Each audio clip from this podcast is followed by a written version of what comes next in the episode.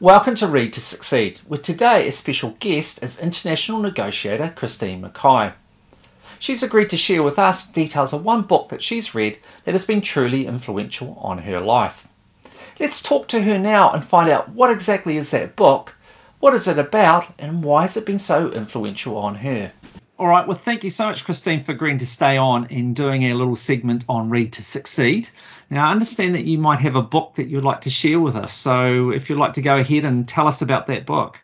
Sure. So, one of my favorite authors is Malcolm Gladwell, and um, I loved his book Talking with Strangers, which was released a couple of years ago. I think it was in 2019, and it was my top book of 2019. And it, I, what I loved about it was how he, so he has this great story at the beginning of the book that talks about Neville Chamberlain meeting Hitler, and right. Chamberlain was the only leader to meet to ever meet Hitler in the Western world to ever meet Hitler in person. And every time Chamberlain came back, Chamberlain was like, "It's okay. He's yeah. not going to do anything," yeah. you know.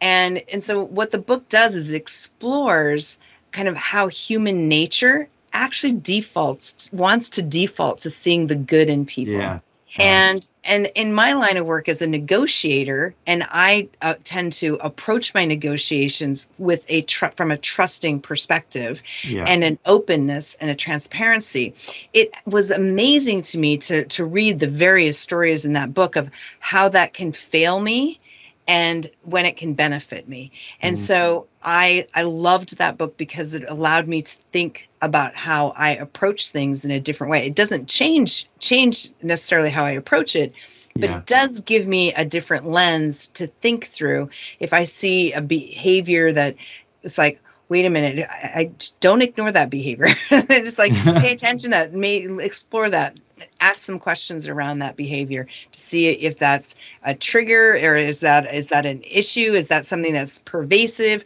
or is that just something that was you know something small? But it, it just gave me permission to kind of have a different kind of conversation in my in my negotiations and in my personal world that i hadn't really thought about so. That sounds an interesting book. It's not one I've read, and kind of sounds familiar, but I, am not sure that. It, yeah, I've really heard about it, so it sounds interesting. I'm a bit of a World War II buff as well, so um, yeah, the, what you said about Neville Chamberlain too. I mean, he really did not come out of that looking too good in the end.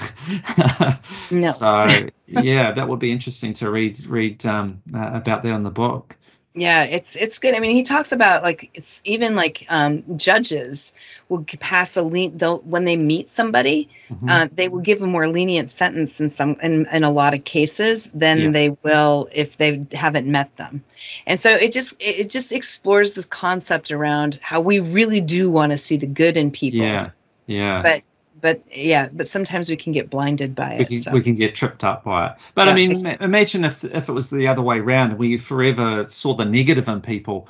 I mean, if I had to choose, I'd much rather start from the standpoint of seeing the people from the positive than inherently from the negative.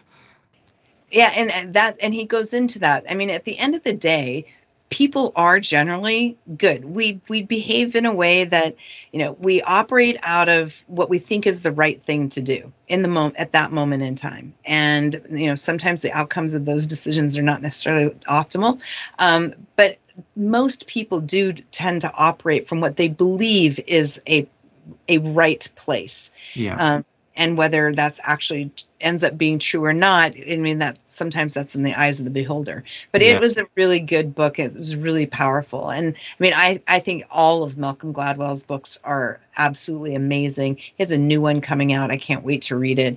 Um, and so he's he's definitely one of my favorite authors. You cannot go wrong with any of his books. So. Wow. Well he's not an author i've read of any of his books so um, i'll have to do that. That's the only thing with doing this little podcast is i've now got a whole heap of books to read read, so, which is good. I like reading, but um, I don't spend enough time reading though. And now my final question for you is: What style of reading do you prefer? Like, do you do or listening? Do you do audio book? Do you do you know paperback slash hardcover book? or um, do you use a Kindle, or you know what, yes. what's your preference? Yes, yes, and yes. so I usually have three books going at the same time. Um, one on audio, which I listen to when I'm when I'm walking around town or when I'm driving. Um, I have a Kindle that I'll read in the morning, and Yeah. then I I have a physical book that I'm I read in the evening um, before I go to bed. Okay, well, you're going to talk me through that now. You've you've intrigued me. So I get I get the audio box. You're walking around. Okay. Now, what's the difference with the Kindle and then the book at night? Is there a particular type of book that you read on a Kindle versus the one at night? Um, tell me a little bit about that. How does that all work? So I'm not a huge fiction reader as a general rule. Um, But if I'm reading fiction, I usually have a physical book and I read it in the evening. I don't like to use, I, I want to, I don't like to have my electronics a certain amount of time before I go to bed. Okay. So I just would rather read the the physical book. But in the morning, I my I have a kind of a little booth that my husband built during the pandemic, which is like loaded with lights, and so it's just easier for me to read on. Uh, on the Kindle when I'm doing and and those books tend to be a lot more business oriented books and I do notations on them and and stuff like that. So um so that's why I have the two different kinds. There's there's something about reading fiction it, having it in my hand that I prefer whereas the a business book or a self-help book or something like that is more sterile, I guess is the word I come. So I I don't need to have the intimacy with it, but a Yeah. fiction book is a much more intimate read for Right. me. Yeah. And and in terms of your reading, do you do it every day or just kind of when you feel like it? And with your business reading, is that a regimented thing that you do? You know, like do you have set times every day that you do it? I, I read every day. I love I Wow. love to read. Um, so th- I, I love reading. So I usually read. I'm a very early riser. I'm usually at my desk by 4:30 in the morning, Wow. and I, I I get up around four.